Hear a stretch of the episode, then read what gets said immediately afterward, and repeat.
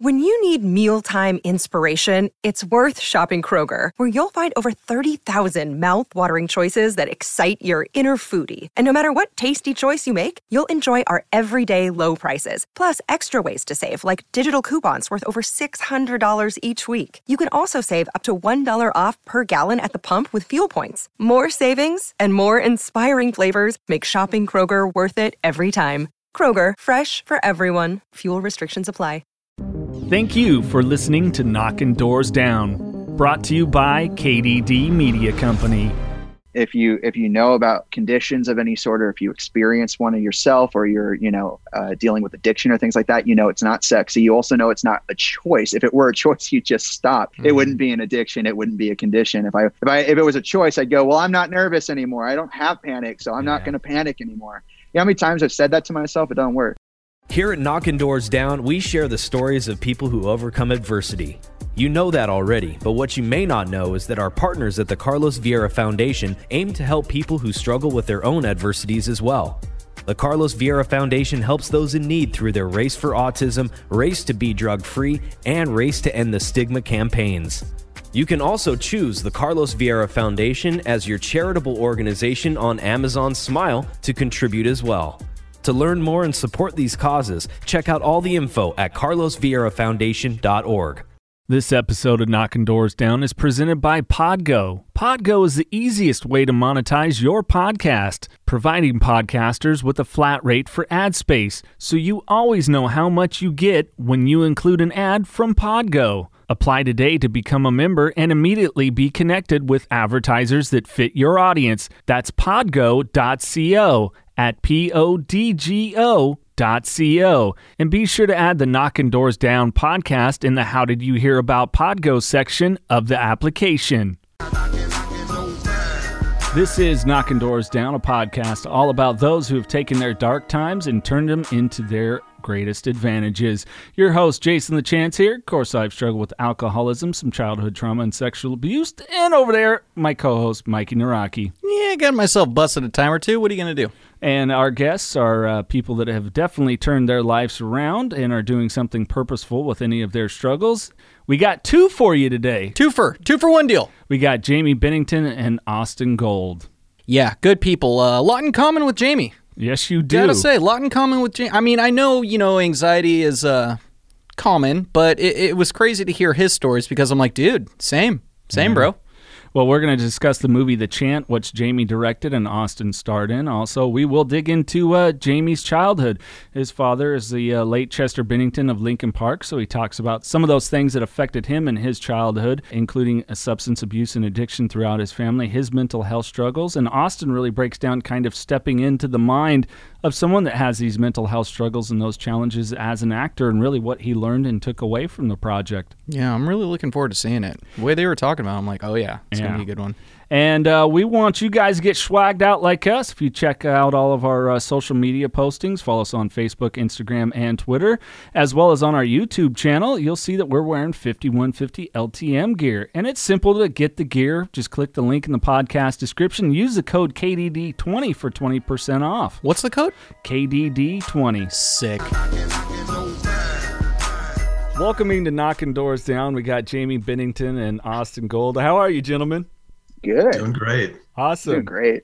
Well, of course, we're going to be talking about the, the film you guys worked on together at Chant, um, but we want to obviously really highlight uh, mental health, some areas of addiction and stuff like that. And uh, why don't we uh, why don't we jump in a little bit to why this project was so important for you to put together, Jaime? I mean, you're really out there, you know, paving your own path, and uh, it's it's really compelling stuff.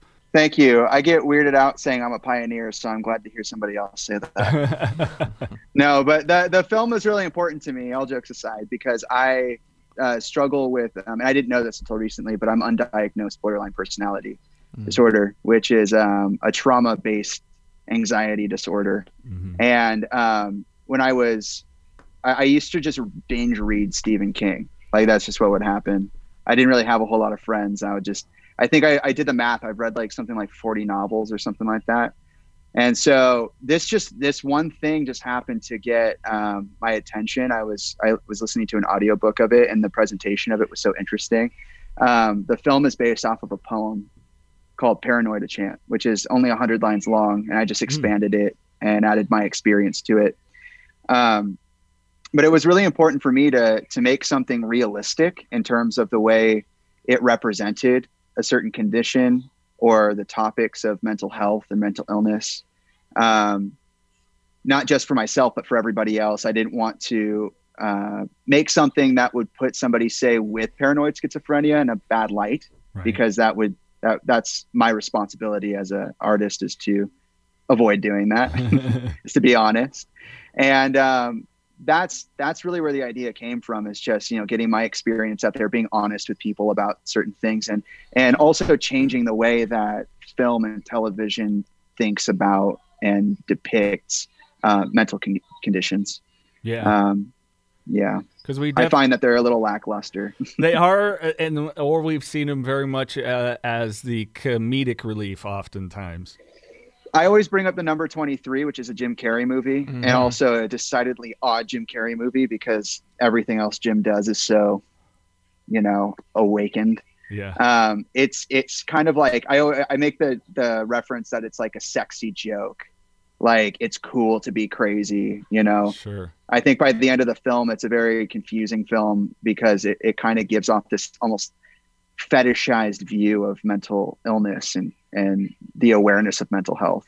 And that was the exact opposite of what I wanted to do. And I say it's an odd Jim Carrey thing because uh, Jim is known for doing things that are not fetishized at all, like Eternal Sunshine or I always, I bring up Horton Hears a Who, which is a classic. uh, but um, yeah, there's a weird fetishizing of these kinds of things where people are like, yeah, it's super cool to be like sick like ooh i have problems. That makes me interesting yeah. which is uh, a weird approach i think.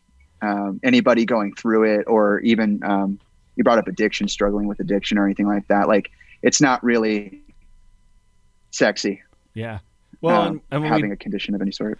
No, we've definitely done that w- within society of a lot of things, and and I know growing up in the generation I did that, it, it, you know, my heroes. No wonder I kind of fell to things. Of course, I had addiction in my family as well, especially you know with with my father, and going through that. But I was like, all right, Nikki Sixx is my hero. That guy could pound a bottle of whiskey on stage. Fuck, I'm gonna yeah, do that too. you know, uh, which of course, you know, now sober, thank goodness. But you know, it's like, hey, I, I did it. I did, like we were talking prior to recording the the radio career. So there was many a rock stars that I, you know, hanging out with resulted in hangovers the next day or whatever. Yeah. So, you know, it's it's. I mean, what's rock and roll besides rock and roll and booze and some coke? I mean. Come on, sex, drugs. Can't have rock and roll. roll without those things. Mm-hmm.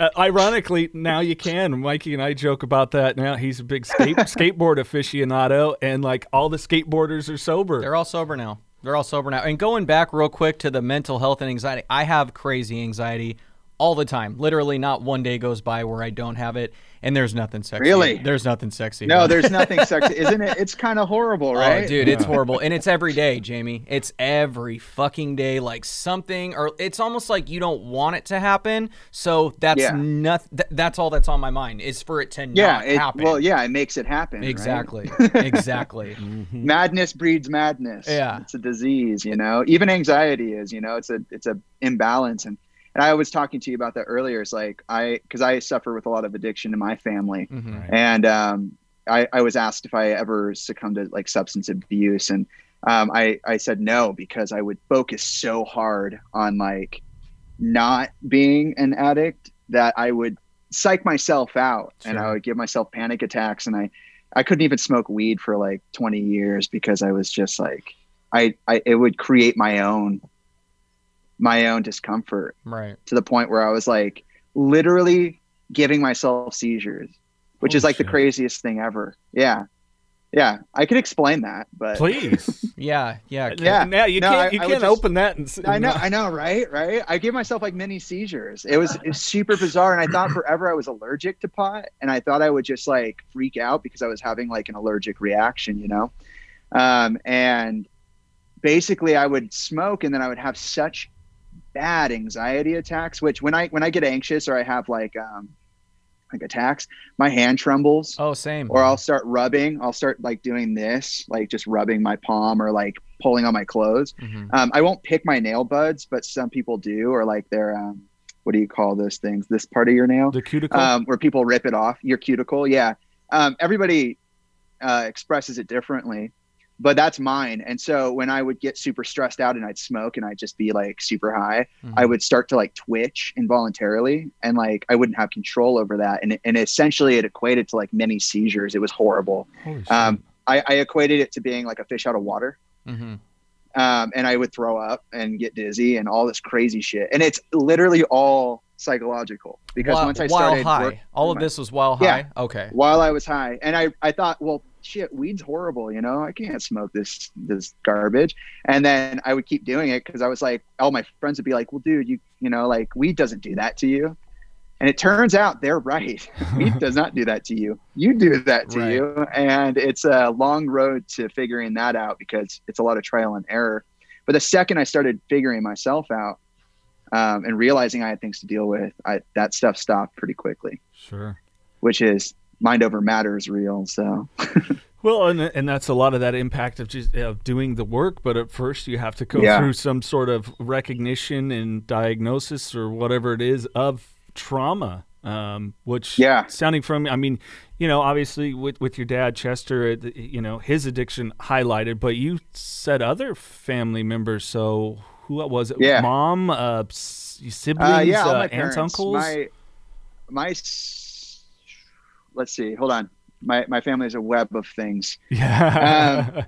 um, my my first stepfather uh, was an alcoholic. My mom struggled with uh, hard drugs, and then my um, other parents. Uh, I, I, have a my my like definition of family is like the people that support you. So sure. I call a lot of people by titles that people wouldn't typically get called by. um, my sister is my cousin, but we're not related. My cousin's my sister, but I don't she's from a whole different family, two different cousins. See, there's right. a confusion already. um, but yeah, I, I, I, dealt like every every aspect of my life was just filled with addiction. I lived in Glendale, Arizona, which was like you know the meth capital of Arizona, and uh, I dealt with a lot of that. So, um, you know, I think every one of my role models dealt with something. You know, my dad struggled with alcohol and and marijuana, even though marijuana is not addictive. Mm-hmm. Um, my mom was addicted to meth my other dad was an alcoholic you know those kinds of things so yeah. i i was like it was just one of those things where i saw how it affected people and i was like i don't want to be that um, but i i let it consume me instead of using it to better myself so you know no, I can lessons only, learned. I can only imagine that. Was there a lot of this stuff that occurred? Because um, I'm not sure at what point your your your folks split up. So was it was that a traumatic thing too to endure and then kind of you know it's a, it's a crazy lifestyle of being a child of divorce period. I see it for my kids at times oh though they were never married. Oh okay. Yeah. So so my mom and my dad were high school sweethearts. Would you believe it? How romantic. How, and uh they uh they had a really tortured relationship and they ended up uh, my dad ended up you know leaving to go do his band and my mom stayed home and she just didn't tell him she was pregnant. So, oh shit! I didn't meet my dad till I was eight. Literally, the first time I ever met my dad, I had no idea what he looked like. I had no idea who he was.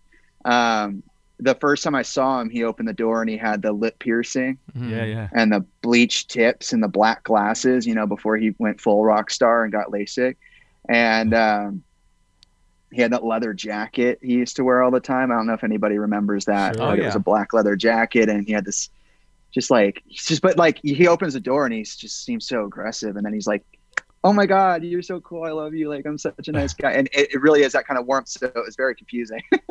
I'd never seen imagine. anything like that in my life. How old, um, how old were no, you when that occurred? Uh, uh, about eight. Oh wow! So he didn't know about you either. Like he split, and your mom never no, told him he was pregnant. He so he yeah, also he found know. out about you when you were eight. Well, it's it's up for uh, debate because some people, who I won't name mm-hmm. because I'm smarter than that. Sure. Um, they uh, they say that they tried from the moment I was born, and then others say that they just didn't know. So, gotcha. Um, it's who knows. Sure. Uh, my my childhood is like a box of crayons if you left them in the sun too long. Mm-hmm. And like you can tell like some like oh that might be yellow and then other colors you're like what the fuck is that's not even a color.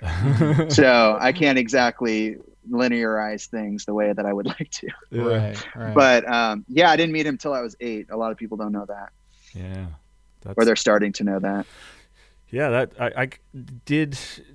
Did that really affect you much as a kid? Did you think, oh, I, I you know, I'm ab I'm out of the box. Uh, you know, my life is a little abnormal. I know for me, I felt like it, with my childhood, it was like, yeah, something's really off here. And I didn't really know my dad's addictions until he, you know, I was like 15, 16 years old that there was any acknowledgement of it. Was yeah. that always kind of there, an outsider just not really fitting in? Did you start to have some of those anxieties early on in life? I think I had the anxieties, like I expressed it outwardly, but I had no idea what an addiction was because I had dealt with people who normalized it. So like I had a lot of people who were drinking cat recreationally, but like also like definitely an alcoholic, you know, who considered a tall boy one can, mm-hmm. uh, you know, that kind of stuff, that kind of stuff, where you're like, I don't know if it's a matter of me not understanding, like that there were addictions because I definitely understood that, but I didn't understand the term addiction. Right. I don't think because I didn't. I mean, I look at it this way: I didn't know I struggled from severe panic, depression, uh, this BPD, um, until I was 23. I stumbled on it by my own on my own. Actually, I stumbled across it officially when I was 24, and I came to the understanding that I needed to work on myself when I was 22, 23. So, and that that was all on accident. So you know, for me to understand that people had issues was uh, very difficult. I didn't really understand what was going on most of the time. Oh yeah, we're, I mean, we're not even our brains not even reaching maturity until a really oh, not not even close. Yeah, are you kidding me? I sometimes I'm still 13 years old in my emotional literacy. Same. I got a lot of catching up to do. Welcome to the club. So what was Austin it? knows? yeah, definitely, definitely. And why do you say that, Austin? Well, I just, uh, I, I mean, with the way that Jaime professes everything, he's very open, and uh, he, it really, it just kind of all goes out, and um, no filter. You sometimes have, right, yeah. and you learn to appreciate it because, you know, I have a, I have a grandfather who, uh, he's around 89 right now, and incredible. It reminds me of that in some way, where it's just the constant freedom to say whatever and to walk into any sort of area and say, oh, you know, this is what we're doing, this is who I am, and really anybody's there to like lend an ear for it because uh, it's always something, you know, and that's that's kind of what life's all about in some ways. You know, like you you well, gotta you gotta hear that person out at some aspects rather than to just well, see, completely. Austin, you've seen Austin seen me grow. I've known Austin for about uh, how long would you say?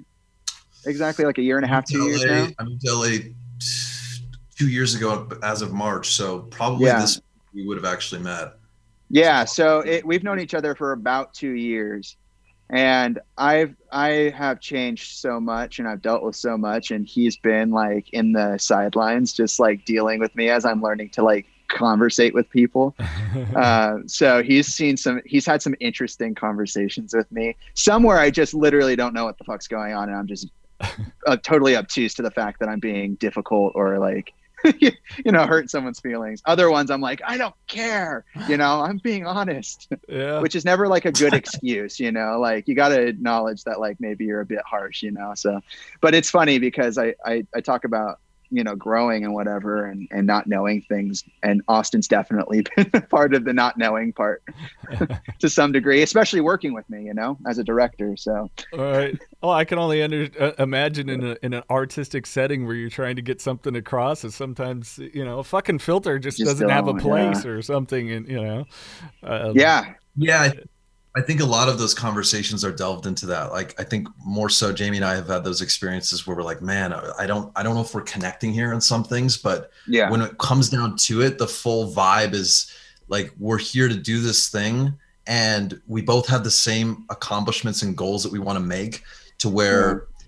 it just feels more right. And if you have that passion that you lend itself to somebody else and kind of saying like, you know, take a take a step back and and really just have fun with it and enjoy the process of this thing that we call art, you know, and I, I'm I I just kind of walked into it. You know, he actually approached me and I, you know, I've just been super grateful ever since. And the conversations we've had have been so um, introspective, and um, I've learned a lot as well. Like it's not that, you know, we both were kind of having unknown answers and questions that might not have come up two years ago. No question. Yeah, and that's just how sure. life is. I, I, just I when you grow, right? yeah. yeah. that's just life in general. things change. Yeah. And I, because I, I, remember like, like just like being the guy on set too, who's like trying to include everybody, but also being so with the chant specifically being so like, well, this is also like a vision, you know, like there are certain things that are un, unmovable. Like, I need you to act this way and uh, or be this way or see it this way. And some people you know sometimes it comes off as like you know fuck you. Which is not at all what it is. Uh, i've had to explain that a couple times not to just austin to like my dp or editor or things like that. Like sure. yeah i'm lucky. We got it we had an editor who i was just like I'd freak out and just be like, fuck, I can't freak out. I can't. And he'd be like, dude, dude, dude, watch. And you push a button and fix something that I was concerned about. And I'd be like, okay, cool, cool. Yeah. sorry, sorry. I'm just, I'm 24 and I'm just learning how to deal with my emotions. So if you, if you could just be kind to me, thank you. so what was great. it that occurred around the 22, 23 that led you to more of an ex, uh, exploring? Dude, my dad died. Right. my my dad my dad died by suicide, which is um you know uh, the that's the way um the vocabulary has changed, for example, mm-hmm. in mental health, um, as long as with the mentality uh, or the the um, perception of mental health has changed. Uh, we don't apply commit to a suicide because it's actually a criminal act to kill yourself. Yeah. I don't know if you know that. So if you die and you kill yourself, they put like a criminal mark on your death certificate and shit like that, which I is like ridiculous. Yeah. yeah, yeah. I think it states it depends, but they definitely treat it as a crime because you killed somebody, which is like super backwards. But um, the thing about um, the language is that it implies a certain agency or a certain kind of um, choice, I guess. Which, if you you know, like again, I said if you if you know about conditions of any sort or if you experience one of yourself or you're you know uh, dealing with addiction or things like that you know it's not sexy. You also know it's not a choice. If it were a choice you'd just stop. Mm-hmm. it wouldn't be an addiction. It wouldn't be a condition. If i if i if it was a choice i'd go well i'm not nervous anymore. I don't have panic so i'm yeah. not going to panic anymore know how many times I've said that to myself? It doesn't work. Gosh, yeah. what I would give Boy. for it to be a choice and never have to deal with this again. right. Um, amazing, Gosh. right? If there's an off switch, are you fucking Seriously. kidding me? I, yeah, I've tried but, all those things. And but... you'll get the people yeah. who don't understand, like, well, dude, just just relax. And I'm like, oh, okay, relax. Fuck. Why didn't I? Oh, yeah, relax. All right, okay, yeah. sure. I'll, I'll just relax. relax. Thank you. Anxiety's yeah, gone. I didn't think of that. Yeah. Must have been at the top of your fucking class. I'll manifest that that this second just like I would oh five million dollars boom, done. Thanks. You know, it's like fuck. No, I and the thing is, is like I have to. I especially when I met my partner, I had to very seriously be like, you know, because when I when I have my episodes, I get really loud, and um, I'm not yelling though. Like I'm not. It's not my intention to like mm. belittle you or scream at you or whatever. It's like that's just what I'm capable of. I don't have like anything else. I'm just I'm at 11 and I stay at 11 and then when it's over I'm at 0 and that's it. There's no there's no intermediate. And for some mm-hmm. people that's different. I have to tell them you know i'm not yelling at you. I'm not doing this. And it's not my choice. Like if it was my choice i wouldn't treat you like this at all but i don't have a choice in that. I freak the fuck out and i freak out and i have to mm-hmm. deal with it. Yeah. so i remain accountable but i do do things that i regret sometimes. And i think everybody in any situation that i just described goes through those moments. Yeah. um, and the thing is too is like when you say something like well they committed suicide it's like okay, so you're telling me that my dad, for example, had the desire to leave his family, go to his room, and then hang himself. You're like, oh shit, that seems like a really crazy choice. you know, he was home for like 12 hours. I don't think things slip that fast, except for they do, right? And if it were a choice, he would choose for it to not slip that fast. Mm-hmm. But sometimes being alone for just a little bit, if you're, especially if you're not coping correctly, mm-hmm. um, it, it does take less than 12 hours for you to freak the fuck out. And if you're alone and you're somebody, I believe my dad probably had something like BPD or something like that um, with my experiences with them. Um, that it doesn't take much to just hate yourself and then jump into it and really punish yourself for it. So it could have been something, it could have been anything. I'm not going to speculate on what the cause was because I don't know.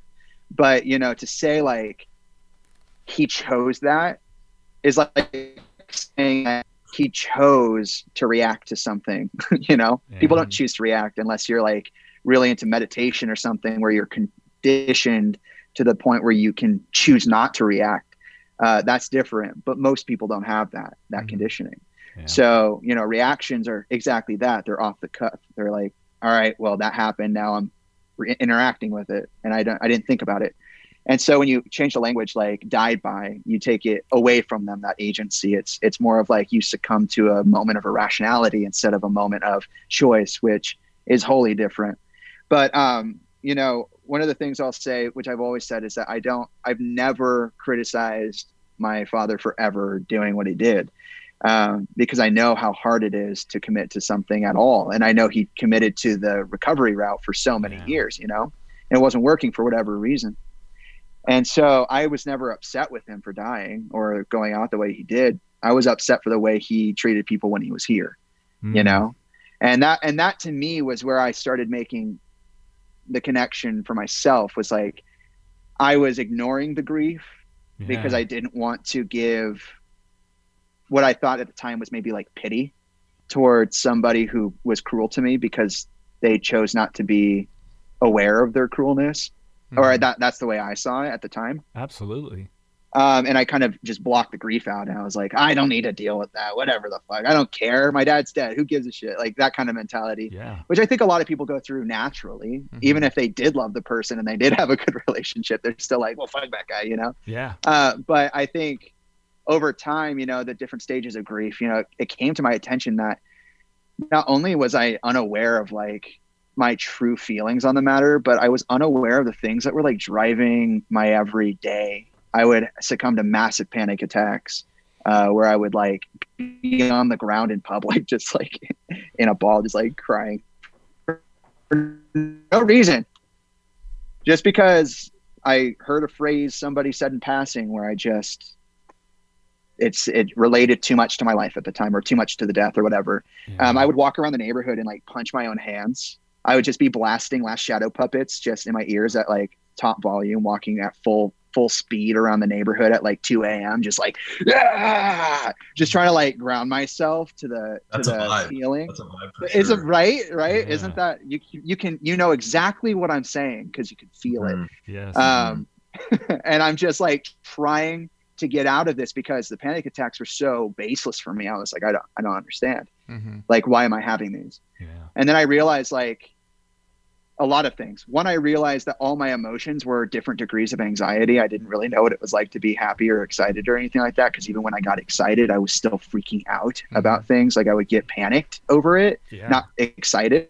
I would be like, "Oh yeah, I can go." You know, I, I I can kind of equate it to like when you go and you meet some star that you like, oh, you've always loved. Sure. And then you're like, yeah. I'll be cool. And then they show up and you just irrationally are like, oh my God. I'm like drooling on myself and I can't I can't hold my hands straight as I'm trying to shake their hand, you know, yeah. sweating like a motherfucker. and it's like it's like that where you're like you think it's one thing and it's another. Right. And so it's panic for me at all times. And I realized that all my feelings were one feeling, just different degrees of that feeling, which brought me to the point of being like, well, what is what are feelings then? Like what am I what are feelings for me? Because if anger can be sometimes confused with super excitement or being sad can be, you know, and withdrawn can be equated with being contemplative and, you know, and just self thought. Neither one's good or bad. Then what the hell am I thinking about in terms of happiness and sadness or achievement versus failure, things like that? And that got me thinking about a lot of things. And then there was the fact that I actually was sad that I was like grieving my dad because if you're telling yourself you're not sad that your dad died, no matter how bad that relationship might have been at times, you're lying because yeah. you always feel it. mm-hmm. It doesn't mean that you agree with the feeling. it just means that you feel it. Right. And um, and another thing I realized was like that was super unhealthy of me to be doing that kind of like, you know, heavy metal, you know, self punishment in you know the twilight hours. I realized like i'd been spending too much time doing that. I needed to really think about it yeah. and uh, come up with some you know strategies. And that is around the time when i started writing a chant and started working on my own image. And, and at that time too i was heavily bogged down with like everybody like um very like bittersweet. A lot of people were on the extreme ends of the spectrum in terms of reactionality and emotion yeah. following my dad's death. Yeah. They were like, "We love you. You're so cool. You look and sound and act just like your dad. You should be in the band." And oh my God, you didn't stop him. Stop him from killing himself. You're just a fucking horrible person. I'll kick your uh-huh. ass, or you should go kill yourself yourself. And I'm like, what the fuck? Like, pick one. Do you love me or do you hate me? Yeah. And it just happened to be that I was at the age where where I was visible but not identified as my own person. And so I got a lot of that pressure and I realized like, well, then I need to start carving out something for myself. Yeah, well, thank goodness. Because I can't do that for fucking ever. no, I can't imagine like what a and that's you know just listening to you and what you went through. It it reminds me of the states that I got into in in struggling with my addiction and where my mind hmm. went mm. and and and yeah. almost and when you talk about certain situations, you know, I don't know if you've looked into suicidal ideation, but it often oh, happens. I was highly yeah. Okay, so in, in uh, yeah, I was in deep. yeah, so you know with that too, like with addicts, we go through that stuff too. It's like, yeah. okay, I can get clean and I've tried that shit and it's not working, or I can keep using which will eventually eventually kill me, or I could just kill me. That's like that's the or take my own life because I want yeah. out of this torture, and people don't realize the place that's so oh, far. Well, that's that's goes. what I I talked to my dad about. That's that's great that you brought that up because the last time I spoke to my dad one on one uh, was about six months before he passed, and I I had said, you know, a lot of my I didn't realize that my psychological health was in such disarray because I didn't know what psychological health was. I didn't know what mental health was. Um, and I was I, all of it expressed itself physically in me, and so I would be like, you know again like the the tremors and the rubbing and the pulling on things i would i would self-harm by hitting myself. I didn't even know that was self-harming at the time. I didn't because it, it's all like it's all it comes to the point of like the body breaking down at that point where you're doing that. So i didn't even consider it something that was my choice that I did that. It was just a matter of like I couldn't handle anything anymore, mm-hmm. and um, so I just did whatever my body was just like you know. It's like when you poke a snake and it like re- has reflexes. Like it's exactly re- reflexive. So I was speaking to my father. Yeah. So six six months before he died, I had I because these things ex- because these things express themselves physically for me and not necessarily inside, which is a total bullshit. Because once I realized that both were happening at the same time uh, it's pretty obvious, yeah. but at the time it wasn't obvious. Um, I, I told him, I called him up. It was like one of our like better parts of our relationship. I called him up and I was like, I don't know what to do because I suffer from so much anxiety and panic and indecision that I I physically feel pain. Like I would have this throbbing in my chest, like my heart was going to collapse like every fucking day. And I realized like that had been my life every day, almost as far back as like probably when my mom popped me out. I don't know. Mm-hmm. I imagine it was something as far back as that. Um, and I told him I was like, I don't want. I, I wasn't suicidal. I had suicidal ideation definitely at play in my life, but I wasn't suicidal. It's different to be like, I wonder what that's like versus I want to do that. Yeah. And um, I didn't even know that was something I did as a kid. I played a game called What If, where I would just like imagine the most like painful things happening to me, just like what it would feel like. Um, and they all obviously ended in death, or it wouldn't be suicidal ideation. But the, um, or maybe that's too specific I would like that. Let's just say that's what my thoughts were on it at sure. the time. Um, not not to like put too fine of a point on it, leave some room for interpretation and, and definition. But um, I told him that I was like, I'd rather not be here. Like I'd ra- like if it means that I don't feel this way anymore, then I would rather it not feel that way anymore. Yeah. I don't know what to do. So you know and i told him i was like i'm not i'm not like i'm not planning anything i'm just saying my feelings like i'm hurting so bad i'd like it for for it to stop i don't want medication so do i die or do i is there a different solution mm-hmm. and he was like, I don't know what to tell you. Sorry, buddy. And then six months at, for the entire six months following that, he uh, never said a word to me. He actively avoided me. Mm-hmm. And then he was dead. And I was just like, oh my God, you know, yeah. that's rough. So, and, and I, I don't hold it as a personal thing because I already, I mean, look what happens. He was going through a lot himself. So, you know, it's like, I'm not even going to start to think about or assume like what he was going through during that, that period.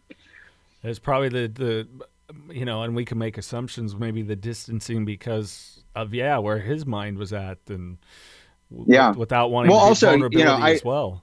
Fitting image here. I, yeah. I'm his clone, pretty much. And uh, the only thing is, I, I actually you know this this is this haircut is not a choice. And uh and i have a full-fledged beard which you could never grow. I had this at 13 you know how mad he was? Oh, i'm 32 i still can't grow a beard so. It's okay. I think the mustache is working so I uh, appreciate it. Appreciate it. Uh, yeah. i'm about the same. This started pretty early in yeah, life. yeah. Yeah. Oh yeah. shit. Yeah. No, I, have looked like a, an unkempt gorilla for most of my life. uh, it's it's been unfortunate. I mean, the harassment, you know, the harassment. Kids aren't nice, let me tell you. oh no, they're but they're, um, they're fucking cruel, man. Oh fuck yeah! Oh yeah, and, and then have a famous dad. Throw that into the mix. Oh god, I can only imagine. All of a sudden, you're at a you're at a school event, and 15 kids who refuse to hang out with you during recess or telling them you're his that they're your best friend and they just want autographs. Right. Mm. That kind of shit will fuck with you. That'll leave you a little imagine. scattered. I could imagine. Yeah, you're an asshole to me now until it's circumstantial and you want to obtain something. I see how you are. Go fuck yourself. Oh yeah, and it's it's crazy because you look them in the eye, you're like, bro, I literally asked you to play fucking tetherball with me 20 minutes ago, and you said no and then you spit. No, I'm just kidding. but you said no, uh, and uh, and now you're telling him that all you ever do is think about me and how I'm your number one priority as a friend. Like, come on, man, yeah. give me a break. Yeah. You're 10. That's a lie. That's a lie. You need to go home and get more parenting. Fuck off. Yeah. Come on, man. Give me a break. No, you cannot ride the Ferris wheel with my dad. well, uh, hey, thanks for being vulnerable there. I, I my, my yeah. daughter was a, a, big fan of your dad's work and, you know, uh, as many of fans, you know, she's a young lady. She's only 12 now, but was hurt by it. And I, I uh, had met your father once, uh, haven't had a 20 year radio career. So appreciate you being open for that because hopefully, if people are anyone that's tuning in on for whatever reason that they're really hearing well, that, nothing I'm going through is unique. It's not yes. unique, and that's the thing. It's like it, it doesn't matter uh, whether my dad was a world famous um, Rock of Fame guy. It doesn't matter because ultimately my situation is no different than Austin's. It's no different than yours. Mm-hmm. It's no different than anybody else. And and that's the point of the the body of work I'm building is that you know these things we shouldn't be anything but vulnerable with. Absolutely. Um, and expect that that reception, that same level of reception and openness in openness, um, as you know, we are vulnerable. Yeah. So Jaime, have you um Yeah. Cuz backing up, I I had no idea, but apparently my grandma had been on Valium her entire life pretty much. My oh, mom oh, she has anxiety on Xanax and stuff. So it's yeah. hereditary and my sister and my dad, they have no idea yeah. what anxiety is. They oh just calm down, you're fine.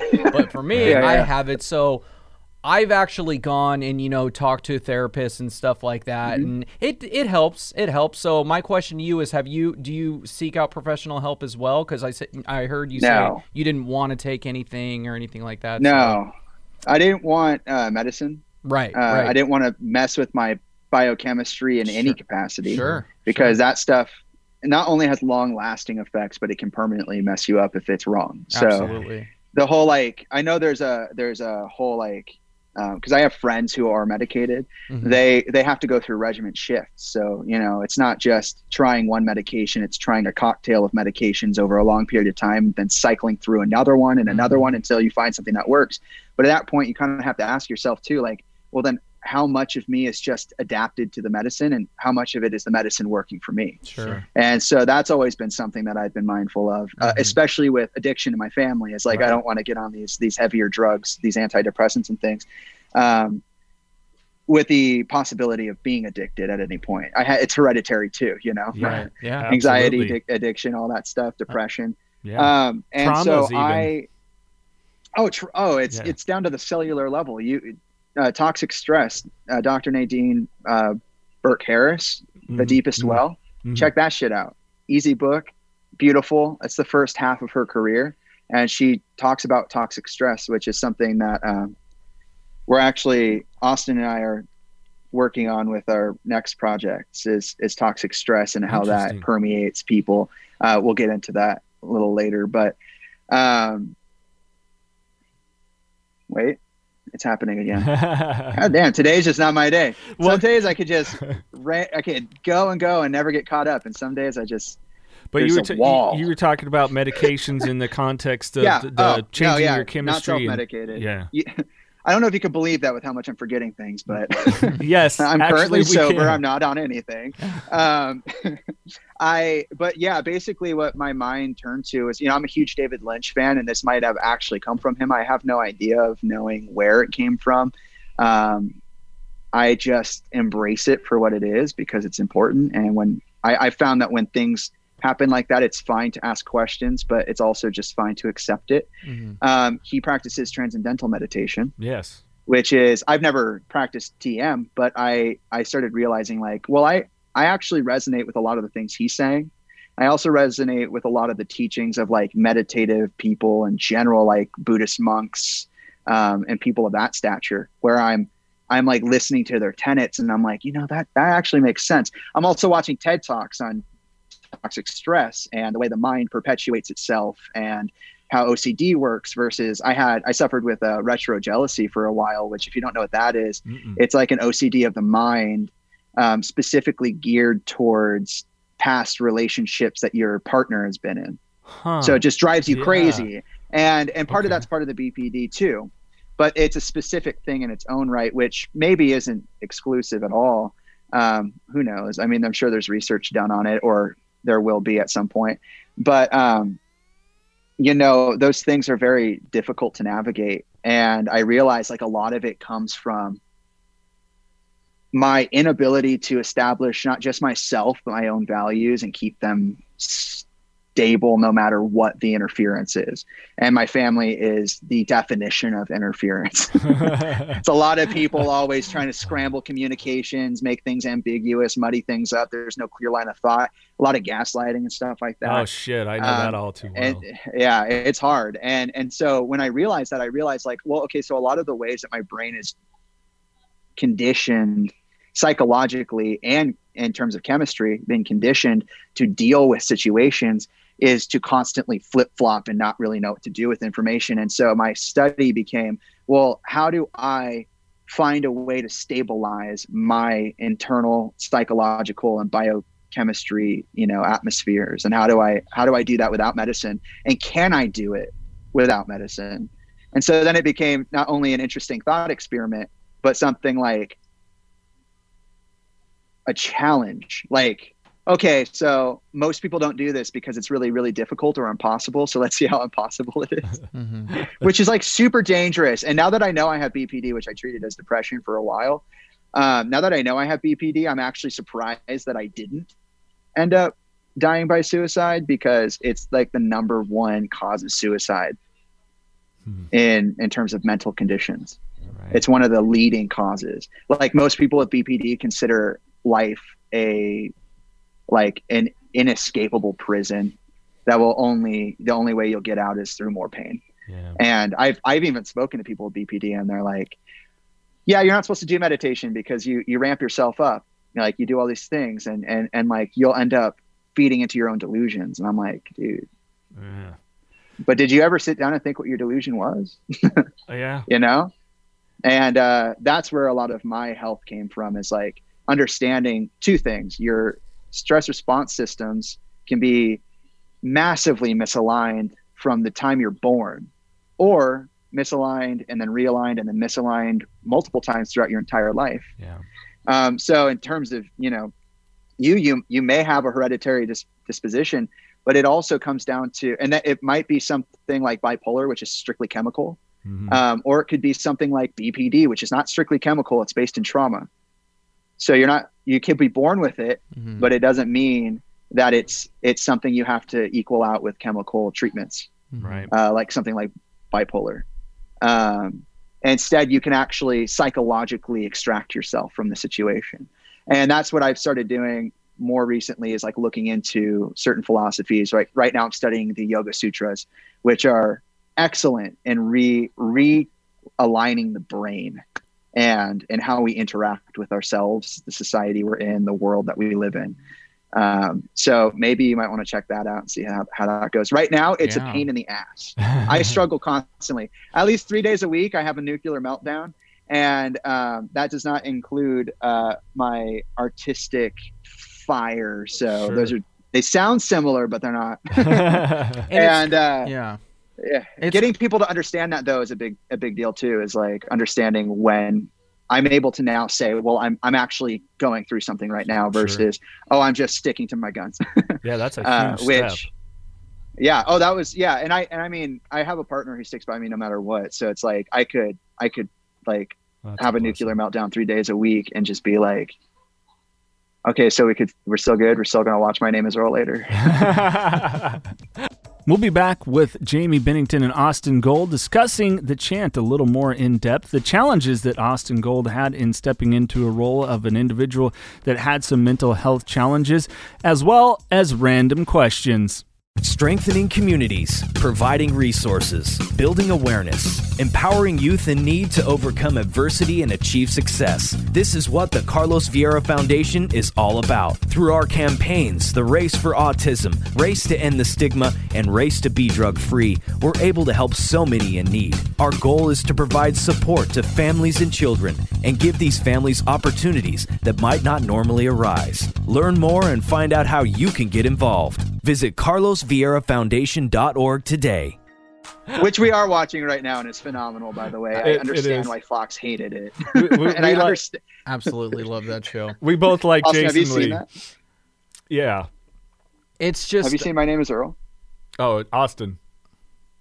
What's that? Have you seen My Name Is Earl? Have you seen My Name Is Earl? Oh, no, I have not seen it basically uh, it's about a guy who gets who gets inter his life is intervened by karma he's a bad guy. He does bullshit things to everybody all the fucking time. He gets hit by a car after he wins a lotto and he loses a lotto. I forgot and then he's like yeah. premise of yeah.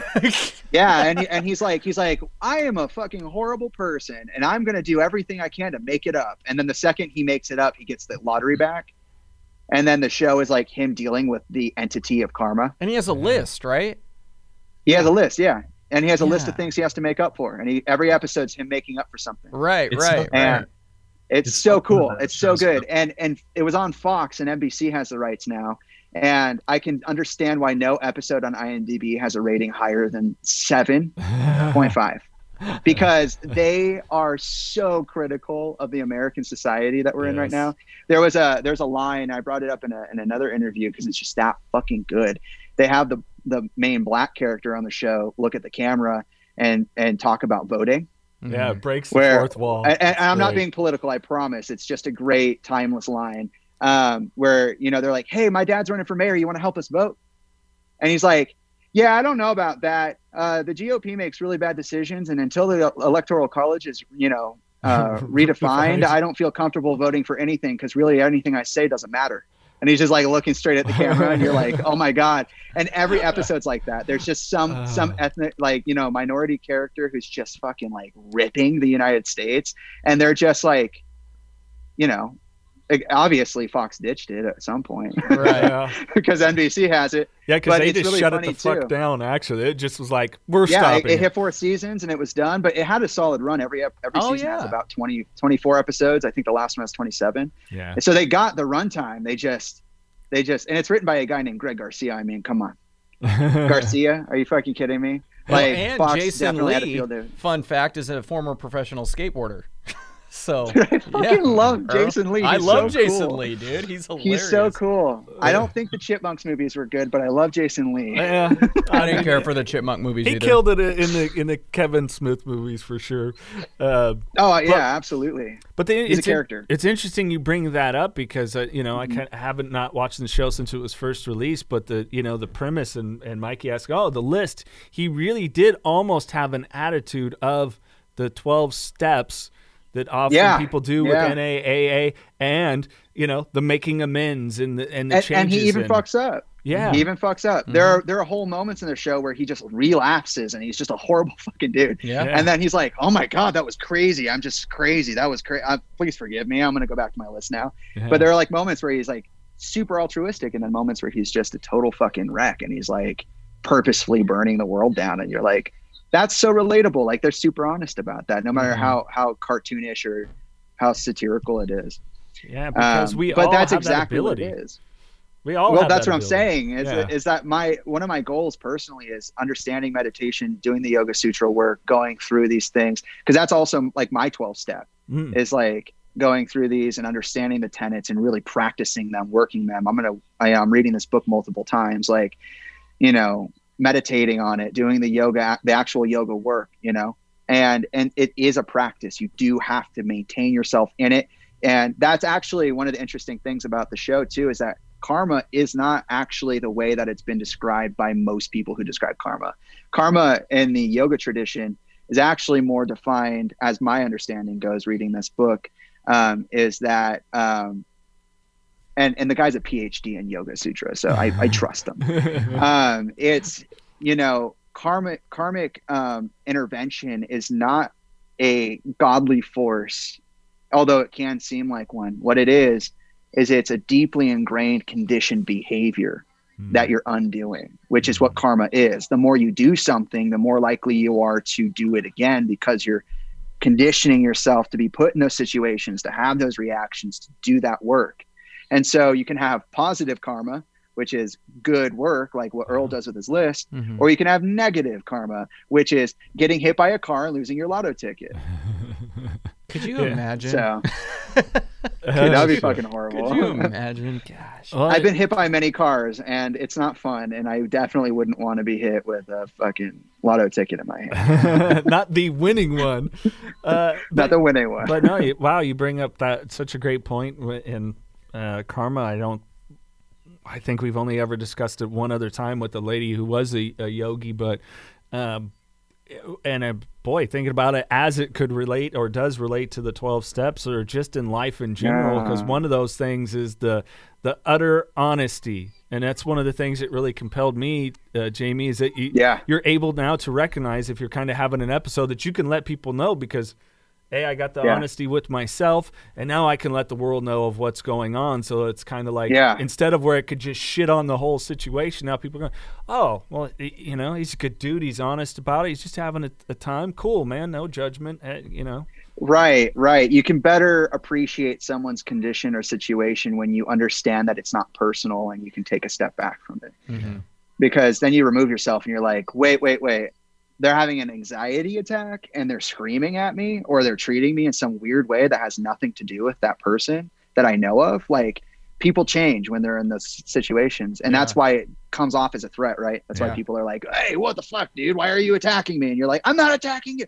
You're just freaking out. But it's like, that's why people take it so aggressively is like, you don't, because it's not apparent yeah that something has changed. It's a more like, well, then you must have always felt this way or you must have always been this way. And it's like, no, no, no, no, no, it's quite temporary. Yeah. Yeah. yeah so, so just bear with me here. It During will- my attacks, I'll just I need to be alone. I don't yell. I don't Yeah. get loud. I just need to be alone in a dark room. Give, give me 20 minutes. Just hang on. Yeah. Just give me 20 minutes. See, I never learned that my thing. lesson. See, well, Never I, learned that It lesson. wasn't. It's not like a way I cope. It's well, I guess it is, but it's not like okay, I'm acknowledging that I'm having an attack. I'm gonna go be myself. I- it yeah, wasn't I like that. It was just like I need to get away from everybody. I need to. That's why airplanes. I don't like airplanes. Right. Not because I'm afraid the plane's Yeah. gonna go down. Just because I'm sec-. I'm in this tight little spot Yeah, for you're close. however long your flight is, and I yeah. can't just get up and walk away. You know what I mean? I no, and if I do, I'm disturbing four other people to go to the bathroom or something. Always get the aisle seat. I know, I know. For the sake yeah, of no, anxiety, get the aisle seat. But uh, Johnny, son of a bitch, likes the window. I know. Yeah, so that's how it is. It's like you need to. Ju- well, well, not you, yeah, that's a problem. that's how I handle it. I just go yeah. be alone for just give me 20 minutes, you know, and then I'm good. But yeah, dude. dude. And that's my problem is I like to talk. I like to explain it. I don't like people thinking that I'm one way over another when I'm not, especially mm-hmm. if it has nothing to do with them. Sure. So the reason I get loud is because I'm trying to talk to you about it. Yeah, yeah. no, I get it. Which get is it. super antithetical to the point because I'm like, I'm I'm trying to trying to get you to understand, you know, just screaming. Mm-hmm. And they're like, dude, well, then why don't you just say it? I'm like, I am saying it. like, well, I can't handle this because now I'm being triggered. I'm like, oh, fuck. oh, oh. shit. All oh, right. Well, then I gotta fucking, you know, which is why my practice is super helpful for me. The mindful meditation is where it started. Now I'm with Yoga Sutras. Right. Is that like ability to go, well, oh, now I'm teetering, or now yeah. I, I, oh, I noticed that I feel this way because of this thing that was said, or, you know, whatever. Because then I can kind of go, hey, hey, look, not a thing right now. It's not. I needed a second. And it's still hard for me to do that. And I've been trying for three years. Right. Yeah. Fucking hard. Yeah. Um, but, it's like being addicted though, because I like the pain. I think a long time ago I realized that the pain was supposed to, I confused it, right? Conflated it because in my family pain is the norm. So I was like, well, then being in pain is the normal happy. Mm-hmm. So if I'm not, I found that too. The more I meditate, the more I was like, well, I'm peaceful right now. Yay, I'm at neutral. And all of a sudden my, my body's just like, hey bro did, hey hey did you remember to pay that bill mm-hmm. hey no i know you just paid it no no but did you want to check again i don't know maybe it's wrong maybe you didn't get it did you lock the front door when you left? hey, did, yeah. Did you lock the? front? you know how many times closed? I've had to like, uh, I had to like lock the door and go somewhere, and I can't go home and check again. Yeah. God yeah. damn, that is hell. Is, is you want to know what hell is? Is the oven on? Did I leave the oven on? The garage yeah, door it's closed, horrifying. right? We closed it, didn't we? Could have sworn we did. Fuck. Uh, now I gotta go look. You know what? Like, like uh, uh, I could just see if imagine poor Austin on a trip with us three guys because it would be that. Yeah, yeah. we all live in different well, areas. I'm looking at Austin and I feel like this is hitting home. I don't know. I feel like he's being quiet, but I. You're sparking a lot of chords, and I, I again. he's like, "Please stop! You're triggering me." No. Yeah. Right, right, right. Yeah. But I, I, you know, you have all those thoughts too, where it, and it does become addicting to sort of let your yeah. mind get carried with that and like mm. really sort of uh, lean into it at times. I, I, I, I can go through any experience and think, oh yeah, like I, I want to continue feeling this way. It feels yeah, yeah, somewhat well, because it's a known, right? It's a known. Yeah. So you're like, you're like, well, if I know how it feels, and nothing else can take me off guard because I, I know what I'm dealing with. Mm-hmm. Yeah, you don't even know what you're dealing with. because yeah. you didn't ask yourself what you're dealing with. Right. And and and the people around you sort of look at you and I don't there's a certain perception about it where maybe they're not even aware of what's happening, but the way yeah. that you perceive it, you're sort of um you, are really kind of trying to rectify your situation in that yeah. in that sense that, because you know what else do you have? I mean, um it's it's a it's a lonely journey we live on. And um, yeah Absolutely. the mind the mind has, is extremely important to continue to educate yourself on and um, learning through these experiences and just through this you know small conversation again i'm learning a lot from jaime today mm. oh yeah i'm sure he's hearing things he's never heard before but austin's also heard things nobody else has heard before we've had some very interesting conversation sure I, yeah. I, dude it's just it's so much fun to like grow it's so painful Mm-hmm. Yeah. But like the second you get past it, like dude, it took me like two years to like. It took me. I I've been with my partner for a year and a half now, maybe a little longer, and I'm like, it, it's still like a month or two ago. It took me that long to one accept that somebody just loved me, mm-hmm. which is like crazy because like the whole time you're like, I love you. Oh, I love you too. Oh, that's great. You know, like mm-hmm. really into it. Right. And like I guess you know, it just never occurred to me that I wasn't truly accepting it. I was always, always expecting like a backhand with it. Mm-hmm. And once I realized that, things changed, right? And yeah. then on top of that, like it took me forever until one time in one of my episodes, I was like, I'm saying something to you right now, so you'll respond. and they were like, they were like, I knew it. I knew it. You've been doing that since the beginning. And I was like, no, I haven't. And they're like, yes, you have. And I had to think about it. And I was like, oh shit. That's what my mom used to do to me all the time. Of course, I've been just perpetuating it. Yeah. And then, you know, part of dealing with your anxieties and your conditions and stuff like that is like admitting that you're wrong and being okay with like just being wrong. Yeah. Like it's fine to be wrong. It's okay. It mm-hmm. sucks. It can suck, especially if you say or do something that's a bit pretentious or maybe a bit all consuming. Um, because then you have to admit that you were kind of being fucked up for a second. But you know, like that's I still important. I love being wrong. I think it's I, right. Isn't it fun? it's one of the first things that I bring up in any conversation. If I feel that I'm any any which way that I'm wrong, I will admit to the situation immediately because it helps deflate things, but also it gives you a sense of like I'm not really all that important. You know, yeah. we're, sort of in the large scheme, all kind yeah. of guiding through this thing, and um, it's you know, it's a daily living experience to just continue growing. That's it. Yeah, that's you're going to be wrong all the time.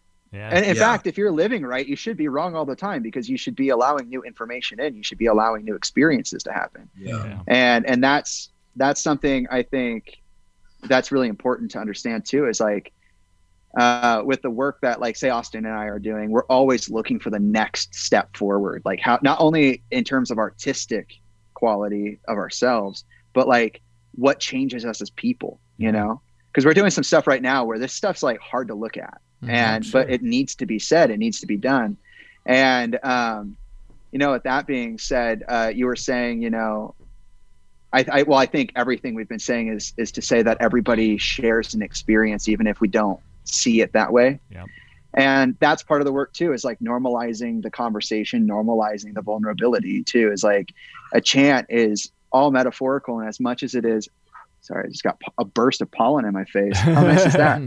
It's a gift from you guys. Thank you. You're welcome. Uh, we just blew it down. Now you know how we feel. that was incredible accuracy. no, but it's really important to be able to, to be open with people. And I think, too, you know, one of the things I got uh, with the chant in, in terms of the reception is a lot of people were like, you know, I don't know if I'm willing to say I have a condition or mm. willing to say if I deal with, say, strict depression or anxiety or panic or any of these things. But what I do deal with is isolation. And I think mm-hmm. you nailed it with the isolation because I understand it. Like, even if I'm not paranoid, schizophrenic, or if I'm not like always manic, I still understand like I'm inside right now and it's a global pandemic. I can't go mm-hmm. anywhere. Mm-hmm. And if I go, I can't see people's faces, which is like your number one social criteria for mm-hmm. interaction because you can't tell what somebody's saying, thinking, or feeling if you can't see them. Right. and so right. it, it, becomes a different thing.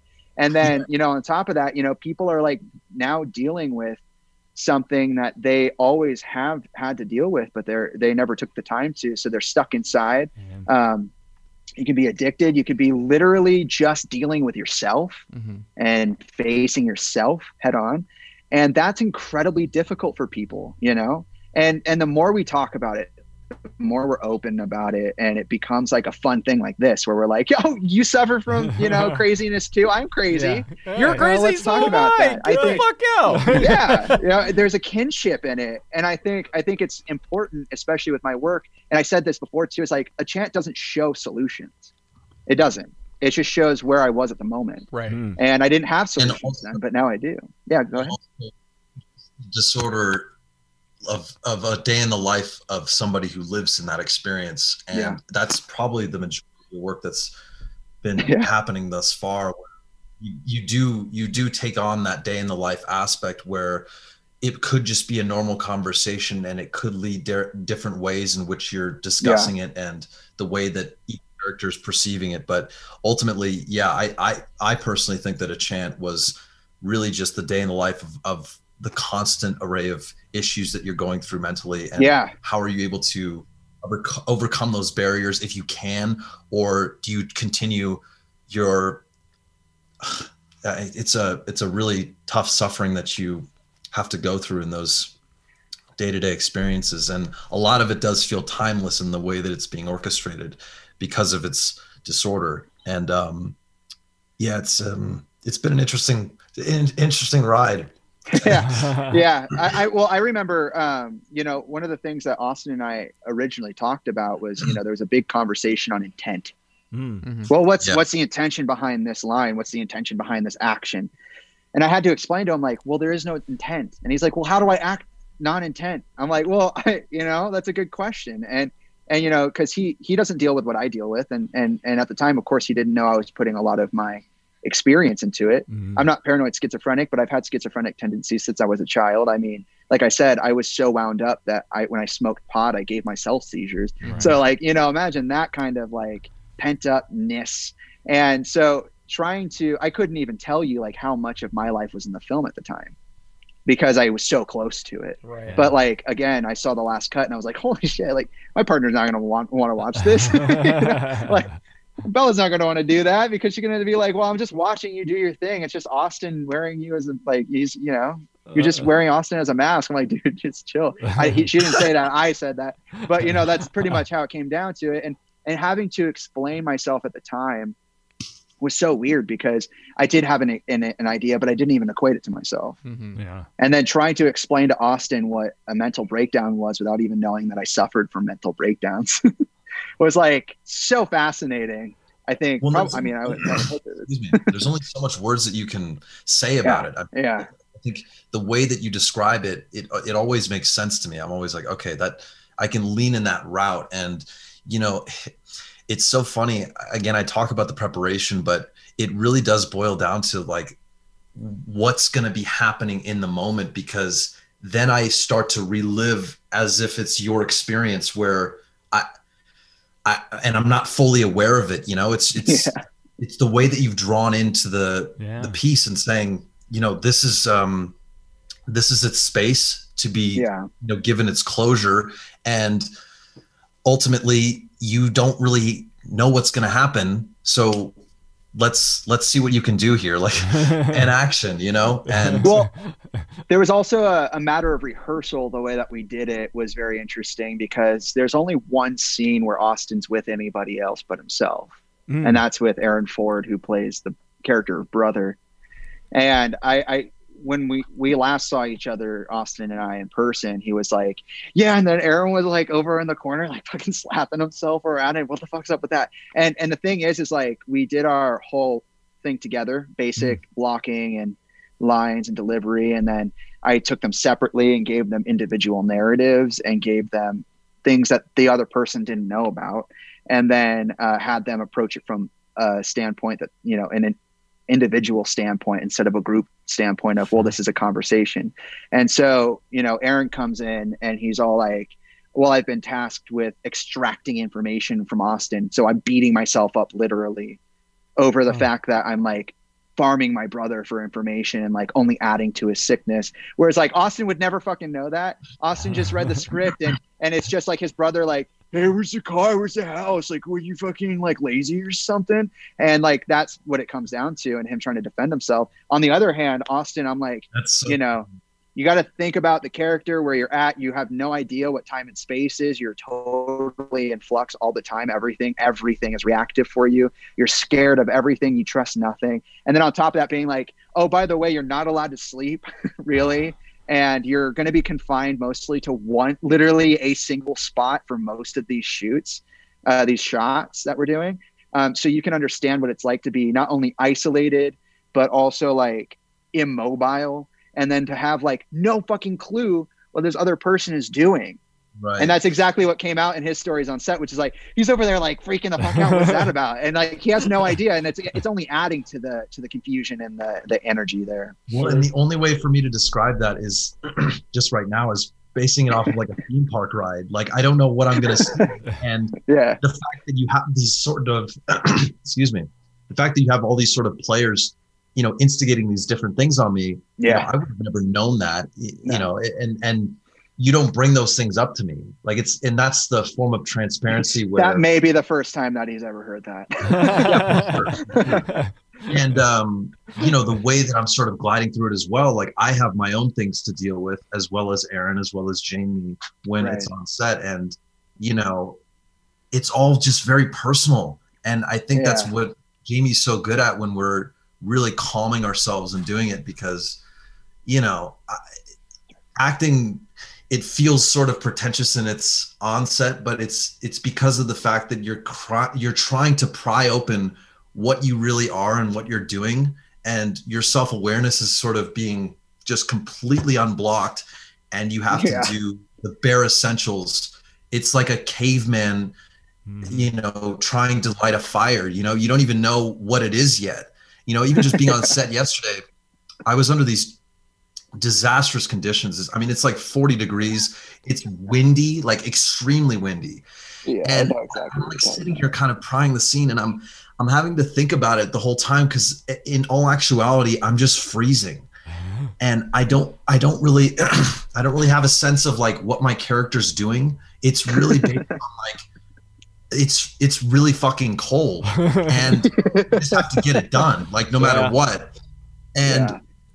I feel like that's so true to how just our life is run though. If i if i was really outside in that freezing cold weather yeah. i would feel the exact same way and be like man i can't be here right now. I don't want to be here. I have no desire for this. But that doesn't come down in the script you know? It's it, yeah. it as just being sort of this um you have to actually live it. Exactly and you have to embody it. so that's what's so fascinating about movie making in, in general is just the the constant fantasy that you put yourself in and again yeah. it's just a real complete realness yeah. real complete real real complete realness i like that we should, yeah. get, we should get a shirt yeah, appreciate people and real complete realness. well, yeah. you nailed it, Austin. For for people that don't understand or maybe underappreciate acting in any sort of form, is that yes, it's this fantasy thing, but you have real conditions and you're trying to be yeah. absolutely yeah. true to this fantasy thing. And of course, in this kind of a project, to let people know who have experienced none of these things uh, with mental illness yeah. exactly what it's like and go. Right.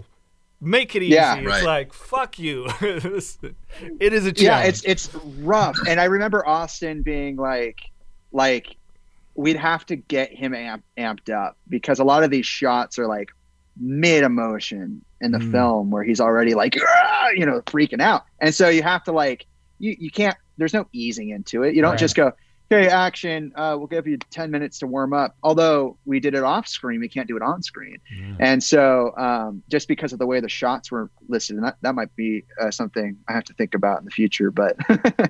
but I asked Austin to do, to do a lot, like to really embody that chaotic thing. And I even like orchestrated things down to like, he knew Aaron Ford, like they're pretty good friends at a younger age. Mm. And he hadn't seen Aaron in a while. And I just was like, hey, Aaron, you're coming in. And he's like, cool, I can only do it for a day. And I was like, perfect. Don't really talk to Austin. and to have that like that like moment of like trying to reconnect and it not fully like, you know, going in or like having the ability to even do that. It's like I know it's a, a bit manipulative, but that is what we're there for. And the characters are sure. literally living out those events in the script. So there's even more of like a level of like discombobulation. And I think I think Austin took a real fucking leap with me because I literally met him at a cafe through a friend and went, "Yeah, I have no work. I have nobody to talk to speak of in terms of like my art I'm out of college. I am broke as fuck. I'm going to make a movie about paranoid schizophrenia. Do you want to be in it? and the industry, you know, the indie film industry is like you get promised these things and then you don't. They you don't do them. Yeah. Or you do them in such poor conditions you never want to do it again. and uh, he was like, "Yeah, dude." And I was like, "Cool, trust me." And then and then you know, for somebody to take that like leap into, you know, unwittingly into a crazy person's territory where he's trying to express things. It's pretty cool you know? But here's but here's the here's the reality yeah. is that you're not focused into the unknown of what it is. I, I feel like every time i've had a conversation with jaime i just sort of scratch my head and think man can we really do this? Like what does this really make sense? And every time there's some form of plan or execution that's being brought up and backed where i feel so sure of it in the moment and it doesn't really matter what i think of it you know? Because at the end of the day like he he has these ideas and uh, sort of plans to take out that I, I'm not fully aware of. So it, again, it's just this mental journey that I go through every day, and uh, you know, as of these two years so far, I've just it's been a ride. I, I, keep saying that, and I know I keep saying that, but it's it's true. And uh, yeah, he had know, no idea. He had no idea who I was. By the way, like when I say like we met through acquaintances, I mean like I said I need to cast something, and one of our longtime friends, mutual friends, was like, I know somebody who just moved here too. Oh, man. And uh, and so well, that's the thing too is I. Yeah. I like knew of your background, but like I'm not mm-hmm. like the like I was never a big fan of Linkin Park, so I never even understood like like How I knew you. Jaime and the. I, well, you mean, no, right, you mean right, Linkin right, but, fucking Park? You weren't a fan? Come on, right? Right. you and your but then, tastes you know, and opinions that are all your own. God. Right. Exactly. Yeah. God, quit being autonomous, dude. I can't handle it. How dare you? but but Mimi's just always been so interesting, and and I, I never really had the two connect. I, sure. I just never even put that to, to face because it did, it doesn't really matter to me. It, it's good. never really. Yeah, it's it's been it's been really fun, and um, again, as I continue listening, I'm just uh, having these experiences where I'm like, wow, like Jaime, that's crazy. Like I didn't even how did you pull that out? Like, you know, it's a lot of things of, of books and yeah. that he finds where I'm just, you know, I'm, I'm enthralled, I'm enthused. So, well, we're actually working on something right now, which awesome. I think pertains to the same thing we've been talking about, which is mental health and the understanding of human beings. And um, I mentioned this in my Instagram live. I don't know if anybody listening now is, you know, following me on Instagram or any of my social media, but I do some lives and I explained, you know, we're working on a proof of concept for a feature film that we want to do. Mm-hmm. And um, basically, Austin and I collaborated on this film called Crimson River. Uh, do you want to describe it, Austin? Yeah. Um, it was uh, it was just something I had wrote a few years back, more towards high school. I just had this general idea, but um, it's kind of just this brother riding through his turmoils of grief um, as he loses um, somebody he loved, but he didn't really have any choice to express that um, in any capacity. And it's sort of just taking place in this small modern day Western town. And uh, he's just kind of going through the motions of, you know, why why do I not feel a sense of loss or grief to this person? Um, and what are my thoughts really dictating as I'm as I'm sort of continuing my ride in this town. It's it's just been something I've really kind of been hung up on because I remember more towards high school I was I was really kind of going through those same issues where I was constantly looking behind me and I was like I really shouldn't be doing this because it's not helping me in any way. But yet that's what's clouding my thoughts and it's not even bringing me to a moment to have a conversation where I'm there, you know. So, and we all have those same issues, but so I just kind of like put that into paper, and you know, it's it's been a very small idea, and thanks to Jaime, it's become this sort of living thing again, where it's uh, I don't even know what it is yet, and that's that's, that's the best part about it too. It's like you know, discovering what it is Exactly. The full be. form of discovery is essential to this. And um, again, I think it's it's like it's not not knowing what it is. I think specifically for Austin, and, and if I'm being presumptuous, please, you know, let me know, uh, because you know this is you wrote this off your own experiences. So you know, um, what I did was just revised it and and you know, helped you put the the nail in the coffin, so to speak. Um, so you know this is yours and and what i think it is is that we all know what it is we know what the film is it's about yeah. a brother who is bogged down by the trials and tribulations and conditionings of his family which they don't have his best interest in mind and he he's in the self-imposed isolation because his brother is using his acquired influence to do bad things mm. And he's disparaged because of it mm. and um, I think I think what more to say about it in context of Austin is like not necessarily I don't know what's going on, but I don't know how I, am going to embody it because it is such a close to home situation, but also something foreign enough.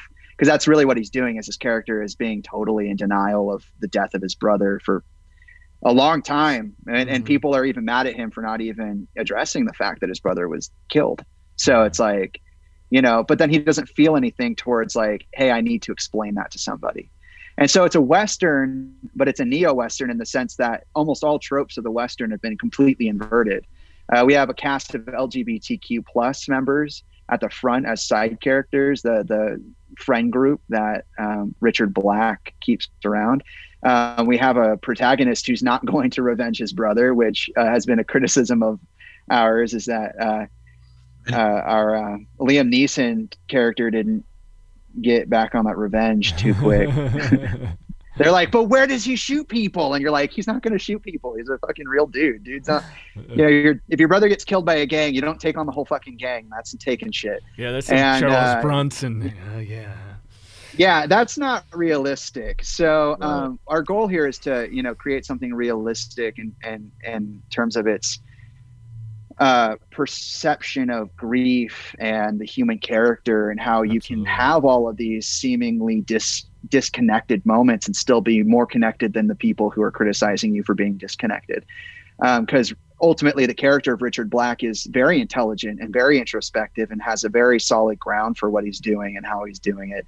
He's just not accepted in, in a social sense. Mm. And um, and I think a lot of people go through that where like, you know, something happens and they respond differently than what's expected of them. And then people are like what the fuck is wrong with you dude? You know you should be doing this. And they're like but i don't feel that. Am i supposed to fake it? You know and uh, so right now we're working on a proof of concept that takes place um, a little under three years before the feature length film. Nice. um, following you know richard our protagonist um, on the eve of the night where he decides to enter that self-imposed isolation. Um, we get to see the things that lead up to it, the social contexts, whether it was his fault or somebody else's fault, or what you know what the motivation was behind saying "fuck all of you." I'm I'm doing my own thing, um, and that's you know Austin is Richard Black, so um, you know we're just trying to keep it as honest as possible as often as possible. uh, for those cool. for those watching and listening, of course, click in the uh, description. We do have the uh, the links not only to uh, information and to check out a Chant, but also these gentlemen on social media. Um, yeah. Gentlemen, when we wrap up, we like to to leave the guests with the last word and some words of positivity, especially with, that we focused oh, on mental health in this area. But we do random questions first. Are you guys ready? We'll ask you each I, the same question. I'm always ready. Okay. Always ready.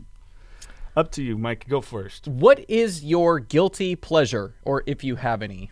Austin, why don't you go first? Guilty pleasure. Eating ice cream. That's uh, it's a really guilty pleasure.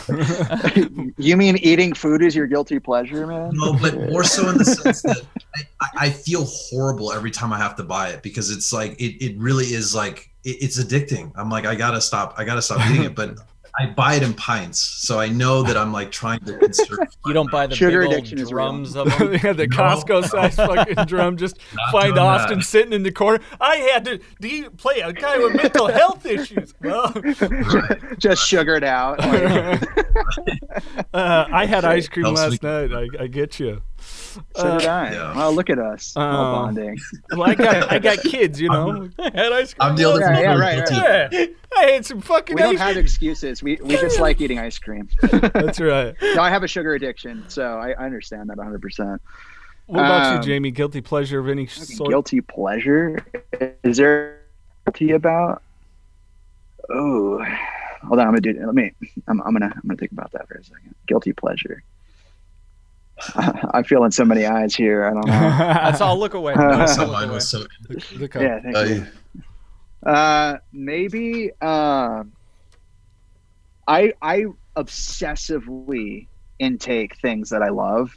Mm. And I like repeatedly just don't shut the fuck up about them. And I mm. also like will consume repeatedly.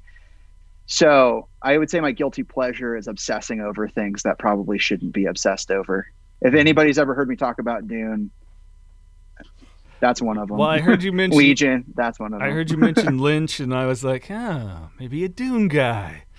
I'm looking oh, I forward love Dune. to. I, yeah, I'm on the fourth book right now. God Emperor is some heady shit.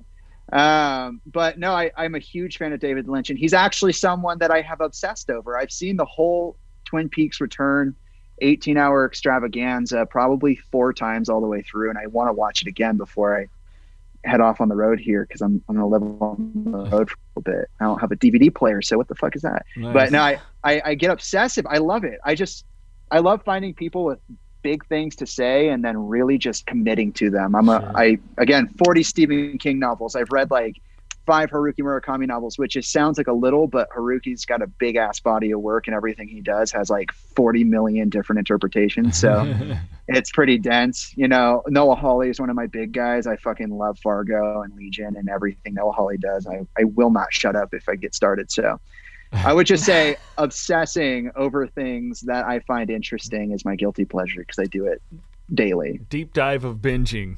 Deep dive yeah. of binging. Jason, you're up. Oh, yeah. All right. Yeah. Uh, let's see. Do, do, do, do, do. Uh, this is always a fun one. Austin, favorite curse word? I I do use fuck a lot. Yeah. Yeah, that would be a good. One. It's, a good it's one. the it's the best one. It, it, it really so is. versatile. The yeah. strongest really one. Is. It is the strongest one, so it's like the most explicit. I feel like. Well, and Yeah. it can be Yeah. said in so many different ways, like "fuck" or "fuck." You know what I mean? Like it's Yeah. just it's so yeah. What do they say? It It's can be a- pain. It can be happiness. It can be excitement. It can be total fucking misery. yeah, it exactly. could be hungry. was it that totally full. You could just really want ice cream. Fuck. Fuck, I need that. Or oh, oh my fucking god, I can't put any more in this body. you Snickers know? ice cream? Fuck. Yeah. Oh shit.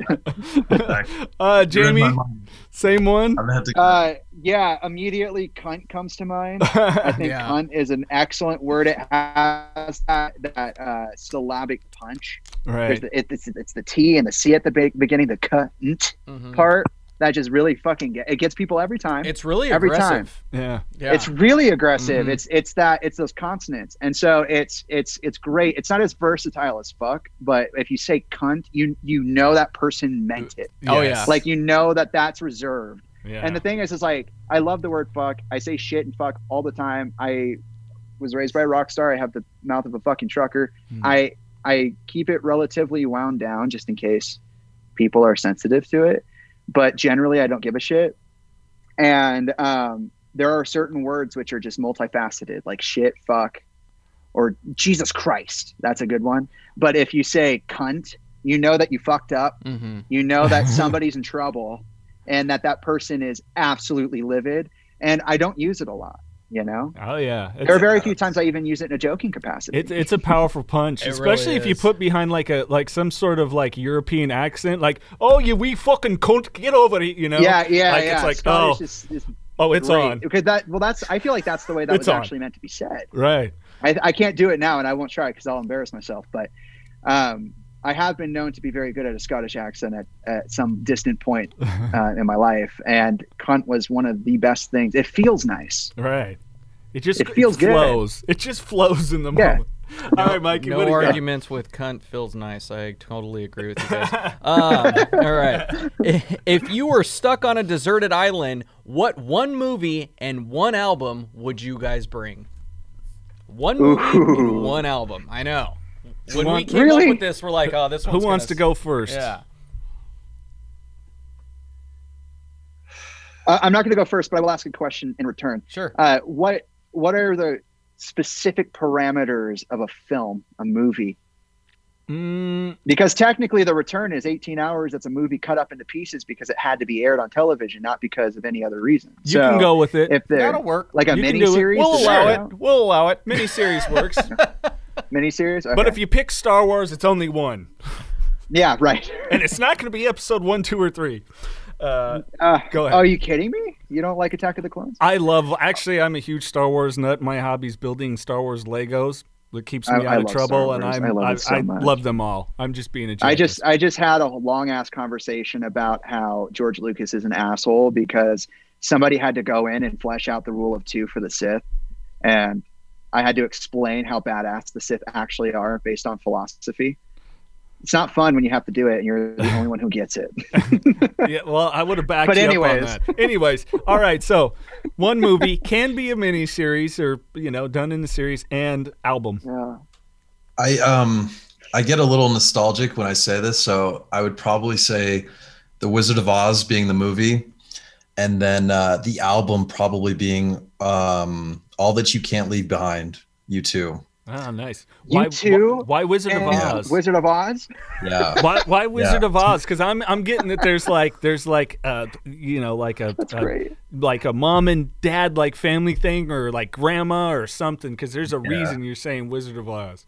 There, There's yeah. definitely um, a rewatchability to that film. Obviously, I mean, it's been such a historic thing to have happened, and um, I don't know. There, the color schemes, the the the performances, the the music that's in it. It's so intrinsic um, in just who I am. I guess I, I think uh, there's just a lot of I don't know. There's a lot of excitement filled to it, even though obviously the history behind it was very detrimental Sure. um, I, I, I, I I just have a close belonging to that film because of the the subject that plays into it, the fantasy of it. Um, that's probably my thoughts. And then all that you can't leave behind is just another type of album where I think I was probably around six or seven. That was replayed in the house a lot, and um, our family's a huge fan of U2. And uh, yeah, we've just continued to continue to watch their stuff. So That's that's, So you're the- not mad. You're not mad that Apple forced that on everybody. No, I. You I was you thought it was it was Christmas for you. Unfortunately, yeah, I was very thrilled to have that, and I had a lot of conversations. Christmas for You know, obviously, Delta, you know, like, how could you? Like, why? Why would believe in this? It's like you guys, like, I, I, I'm, I'm just, I'm just enjoying a free album. You know, Yeah. that's all. Yeah. Yeah. There's nothing wrong with that. No. I appreciate your honesty, Austin. What, what's yours, Jaime? Yeah, Jaime, you're I, you're I up. don't know. I I'm thinking about it, and I always say that Tranquility Base Hotel and Casino by the Arctic Monkeys is my favorite album of all time. But I've also been doing them a disservice to a certain degree because I've been just diving headfirst into Pink Floyd. Hmm. Oh, I love Pink Floyd. and they're so fucking good. It's really hard to be like picky, even just with the album that I like the most, because Mhm. they're all so well rounded. But like, whereas I love Tranquility Base and Hotel, uh, Tranquility Base Hotel and Casino for the fact that it is whimsical and imaginative, and and I feel like a free, like totally free embodiment of creativity and authentic to Alex Turner. I think I, the same can be said t- to Roger Waters, you know? Sure. Mhm. So I'm listening to The Wall right now and really diving into that, which is just a fucking phenomenal uh, look at society in such a broad sense that it doesn't matter what country you're from. Yeah. Um, and he's right. He's right about a lot of things. I don't care how bad his attitude was. I don't care if he spit on his fans. I don't care. he's really, really good. Yeah. Um, and he's Even he's assholes genius. bring up good points. Well, but that's what. But the reason he was an asshole, in my opinion, is because what he was saying was true, and he was trying to deal with it himself, Sure. and and you know he was suffering. So I feel like at this moment in time, given the material that I'm working on, and given the thing that I'm trying to get to in my career, um, I would say that Dark Side of the Moon is a seminal piece of literature. I cannot stop listening to it. it every time it's just right. And um, the wall is really good, but I do actually really, really, really appreciate Wish You Were Here Yeah. um, as a as like a refined piece. I mean, it's like 40 minutes long versus an hour and 30 minutes. that somebody did a YouTube video on playing the Dark Side of the Moon with the Wizard of Of Oz, and it timing perfectly. And then when they first that- get into Oz, money starts playing when they first get into Oz, and uh, That's so cool. yeah, See, and that's the thing. That album specifically, it's set at such a because when you're in it, the energy it makes it feel so much quicker and more, you know, like um, energetic than it is. Yeah, It's it's purely because of the way it was performed. Um, it feels like it's something different when you listen to it from front to back. You don't realize how slow the album actually is. Uh-huh. Yeah. Um, and and it's at it's at that beats per minute where like you just, you know, it's meant to reflect the heartbeat or that re- that reflective like seventy five to eighty five beats per minute, which is roughly where your heart sits when you're resting. And so you tune into it naturally, and then on top of that, you put it on top of anything, and it it always times out perfectly to whatever you just put it against. I, I was watching nature docus with uh with this album on in the background, and when these like big like dramatic, you know, they're like hippos coming out of the water and like flashing the, the water off their head, just like birds like chasing wolves and shit. And you're like, it's like breathe, breathe in the air. You're like, okay, well, this is just it. Not only is it fucking hilarious, but it's it's incredibly good comedy where it's not detriment, it's not demeaning to anybody. It's not at the expense of anybody. It's just good. Mm-hmm. So I would say "Wish You Were Here" or "Dark Side of the Moon" at this at this moment would be my two top picks. I know that's not the question, so I'll say uh, "Dark Side of the Moon" because it's more general. And then uh, my favorite film, honestly, too many. I have too many. Mm. I just because I, I, enjoy everything to the fullest. So like yeah. when I see somebody's work, I just I'm just like, dude, you're just fucking great. And I just it's more of an appreciation of the person. So it's hard to rip that work out as a specific thing of like I like that more. But I would say the thing that made me feel the best, that like made me like teary eyed and shit, is um, either the Steven Universe uh, companion film between Steven Universe, the proper show, and Steven Universe Future uh, with Spinel. That shit made me cry. I don't know why. Mm. I just Steven Universe always cuts to my to my soul and makes me realize like everything's okay, and it hurts sometimes to realize that that movie never cried during cartoon. cry, I cried during this cartoon, um, but I would actually say that Maniac as a mini oh, was my most heartfelt choice because the ending is so so heavy in the sense that it's so liberating. Because mm-hmm. at the end of the thing you, you you're like are they going to be a relationship in terms of like boyfriend girlfriend? Or are they going to like be romantically involved? Or is she not real? Or like what's going on? Because you know you're you're in this like emotional psychological turmoil with these characters. And then it just comes down to i'm getting you out of this place because i know you deserve better and i know that you didn't have the best shot at life. So we're going to try to have a better shot together. And it doesn't matter what that costs me because i care about you and i'm going to do that mm-hmm. with you. And that that to me is like the the thesis of everything that i've ever done and will continue to do in terms of work. So love it. um that that's I, every time I watch it, I get I get like, it's so cool, yeah. Go guys, go! You know. Oh shit, um, that's awesome. But yeah, my answer. Excellent. It's my long-winded answer. You got the full answer. got the full thought. Thank you for laying it all out. No, it's giving yeah. the full thought process.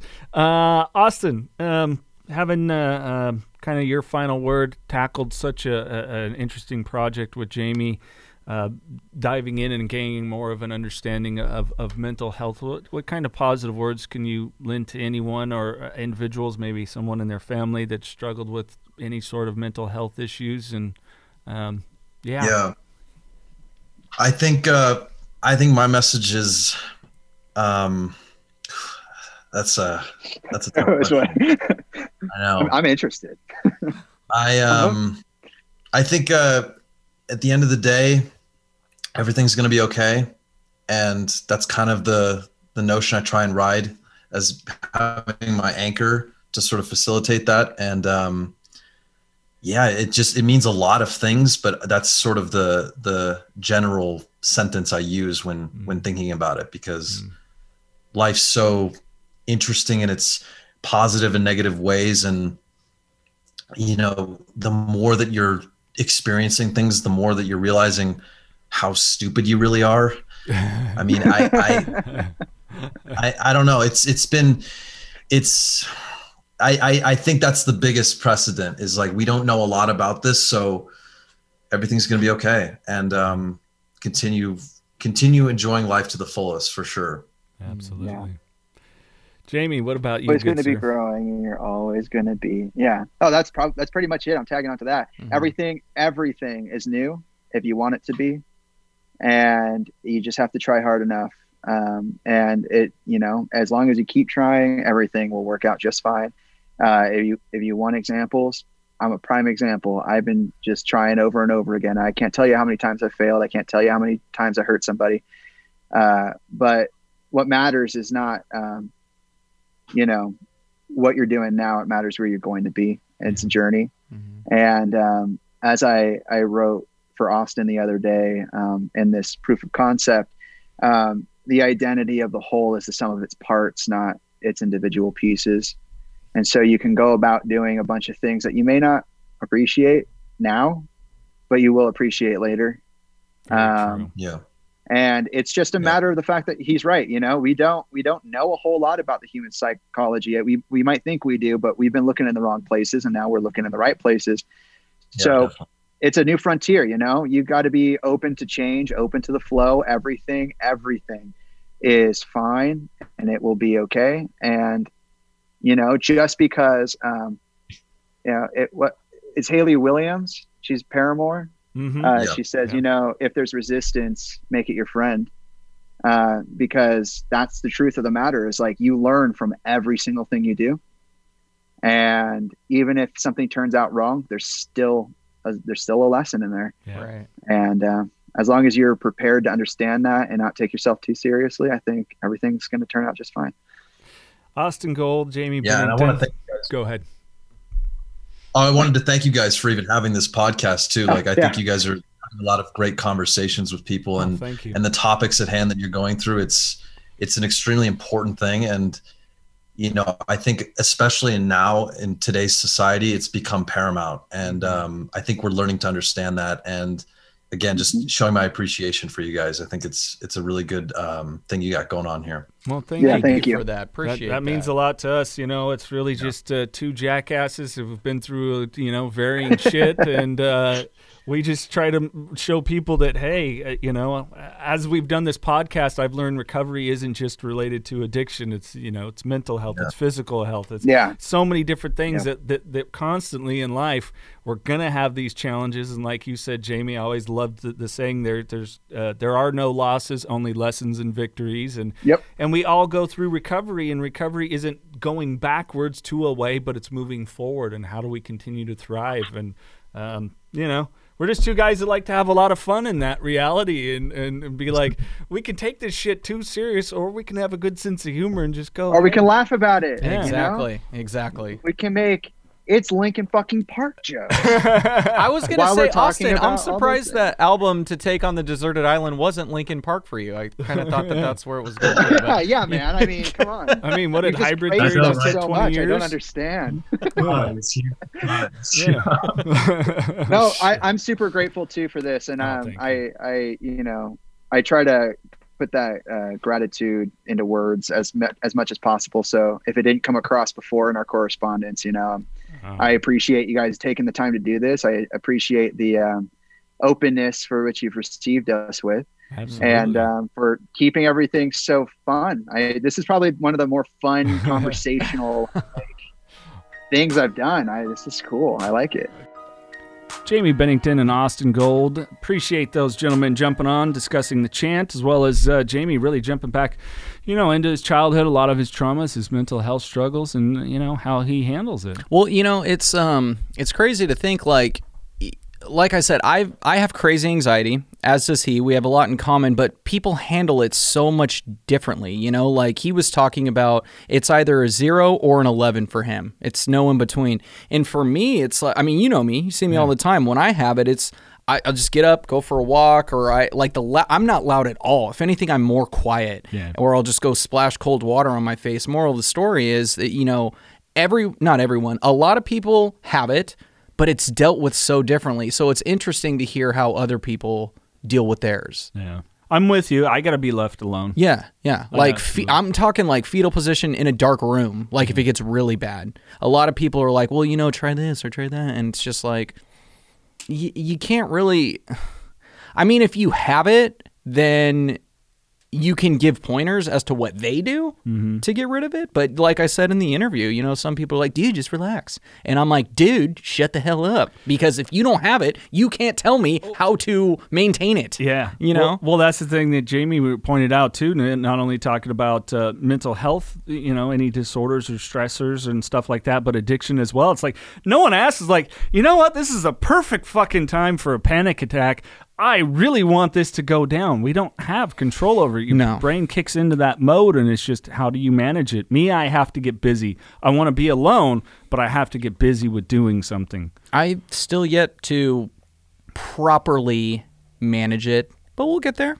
Well, we thank you guys for listening. And if uh, this is your first time, please subscribe to the uh, podcast on whatever application you are using. And if it's Apple Podcast, do us a favor leave us a five star rating and a review. It helps us out. And hey, the podcast is easy to share with a friend, a loved one. We don't even care if you dislike someone, but as long as you think it's beneficial to them, please send it on over their way. And of course, next week's guest, uh, Mikey, we've got Jona Xiao. That's right. Jack of all trades.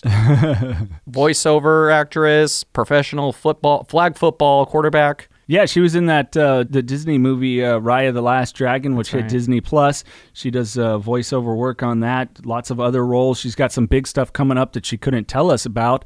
Plus, on her Instagram, she asked what color hair, r- her regular hair, blonde or red, and I mean like fire engine red. I voted red for the Knocking Doors Down podcast, and she went with it and so thanked if us. you love Jona's hair, you have Jason to thank for that. What can I say? Anything else, Mr. Naraki? Nah, I'm going home. On that note, keep knocking doors down.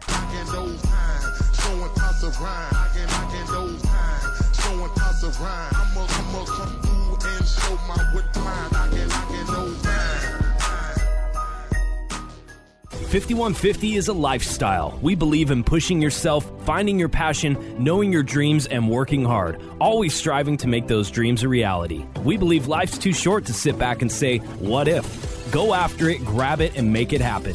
Being 5150 is committing to that long, hard road ahead that you know is going to be tough, but the most rewarding. That's living the madness. That's 5150. If you're living the 5150 lifestyle, then celebrate by rocking the goods. Listeners of Knocking Doors Down, head over to 5150ltm.com. That website again, 51FIFTYLTM.com. This podcast contains the views and opinions of the Knocking Doors Down hosts and their guests to the show. The content here should not be taken as medical advice. The content here is for informational purposes only, and because each person is sharing their unique perspective, please consult your healthcare professional for any medical questions. Views and opinions expressed in the podcast and website are our own and do not represent that of our places of work. While we make every effort to ensure that the information we are sharing is accurate, we welcome any comments, suggestions, or correction of errors. Privacy is of the utmost importance to us. For those wishing anonymity, people, places, and scenarios mentioned in the podcast have been changed to protect confidentiality at the request of certain guests. This website or podcast should not be used in any legal capacity whatsoever, including but not limited to establishing standard of care in a legal sense or as a basis for expert witness testimony. No guarantee is given regarding the accuracy of any statements or opinions made on the podcast or website. In no way does listening, reading, emailing, or interacting on social media with our content establish a doctor patient relationship. If you find any errors in any of the content of this podcast or blogs, please send a message through the contact page. This podcast is owned by KDD Media Company.